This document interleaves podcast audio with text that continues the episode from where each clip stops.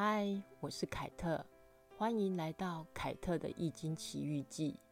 今天我要来回答器官捐赠者如期而至播出之后，朋友们所提出的问题。第一个问题问凯特，为什么会选择一天一天的往前看？解卦的时候，我会按照每个人问题的轻重缓急来决定。像这个需要紧急器官移植的病人。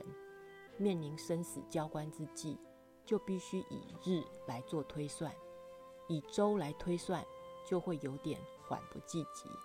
如果问题是今年一月会不会有结果，就会以月来做推算；问一年的运势，就会以年来做推算。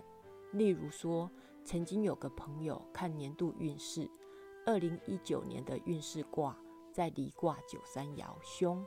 结果就累到他自己住院了。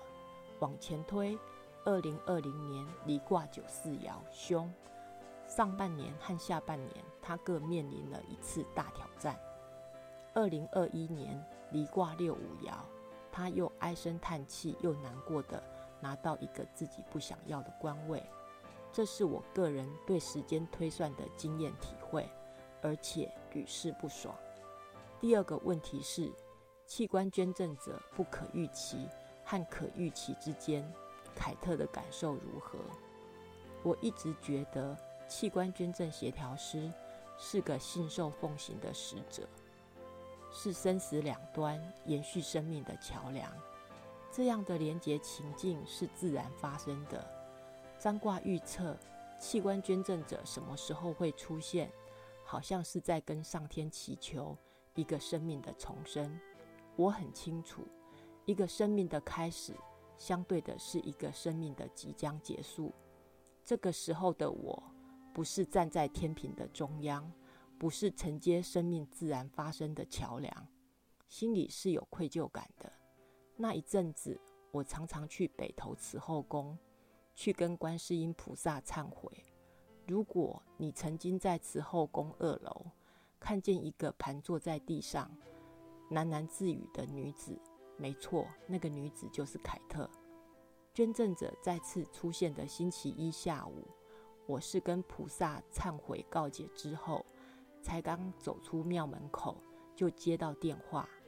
其实这中间还有一段小插曲。受赠者如亲人般的女性朋友，知道慈后宫的事情之后，马上赶到慈后宫。虽然夜深了。庙门已经关了，他就在庙门口长跪不起。有时候女人之间的义气是不可小窥的，他比有些在背后说人家是黑道，在面前又唯唯诺诺的背信忘义男子还有担待和肩膀。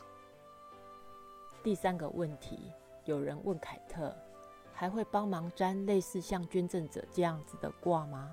我只能说。随顺因缘，我不会主动，但是如果有人跟我说需要帮忙，我应该还是会帮忙吧。顺便一提，也有人问我为什么会想用交叉比对的方式去推算时间呢？其实我自己也不知道为什么，当时可能就是灵光乍现吧。现在想想，或许是职业病的直接反应，因为受赠者和捐赠者移植前要做交叉比对。如果还有机会做这样子的事情，或许我用的方法又会不一样了。其实不知道从什么时候开始，我的直觉很强烈，也很真实。曾经劝过一个朋友，要懂得知人善用，而且要所有人都能够为他所用，才不会被抓住软肋，受到牵制。如果没有好好处理，未来十年。朋友将拿不到自己想要的任何位置。十年后，和负能量满满的朋友再次相遇，果然什么都没有，乱成一团。又曾经有个朋友要我接受一位女性朋友，我的直觉是这个人怪怪的。对我而言，没有所谓的接受或不接受，见面了就是待之以礼。朋友问我为什么这么执着，我回答朋友说。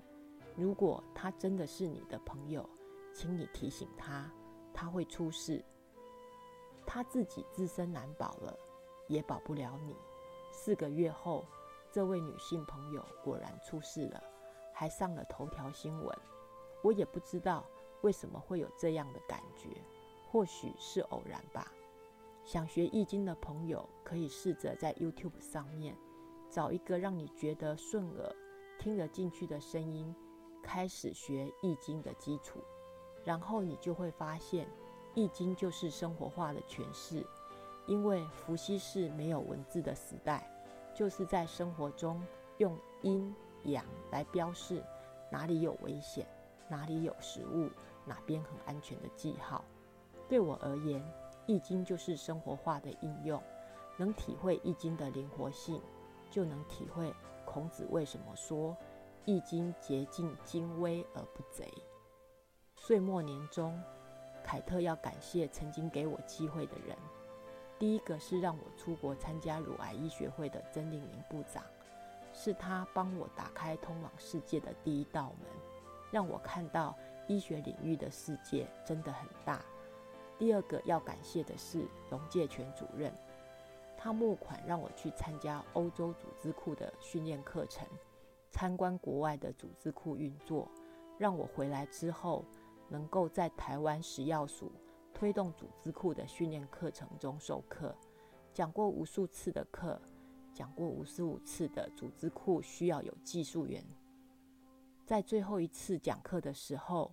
食药署官员终于回应有技术员这个职位，这是我们团队努力的目标与结果。龙主任，是你给我机会去做这一件事情，我没有辜负你辛苦募来的每一分钱，对您在器官圈目领域里的奉献致上最深的敬意，也为您为样的身体祈福，祝你早日康复。上一集的播出，除了来自澳洲朋友的鼓励，还有来自美国资深器官协调师查理斯先生摄影作品的资源。凯特，谢谢所有朋友们的帮忙与收听，下次见喽，拜拜。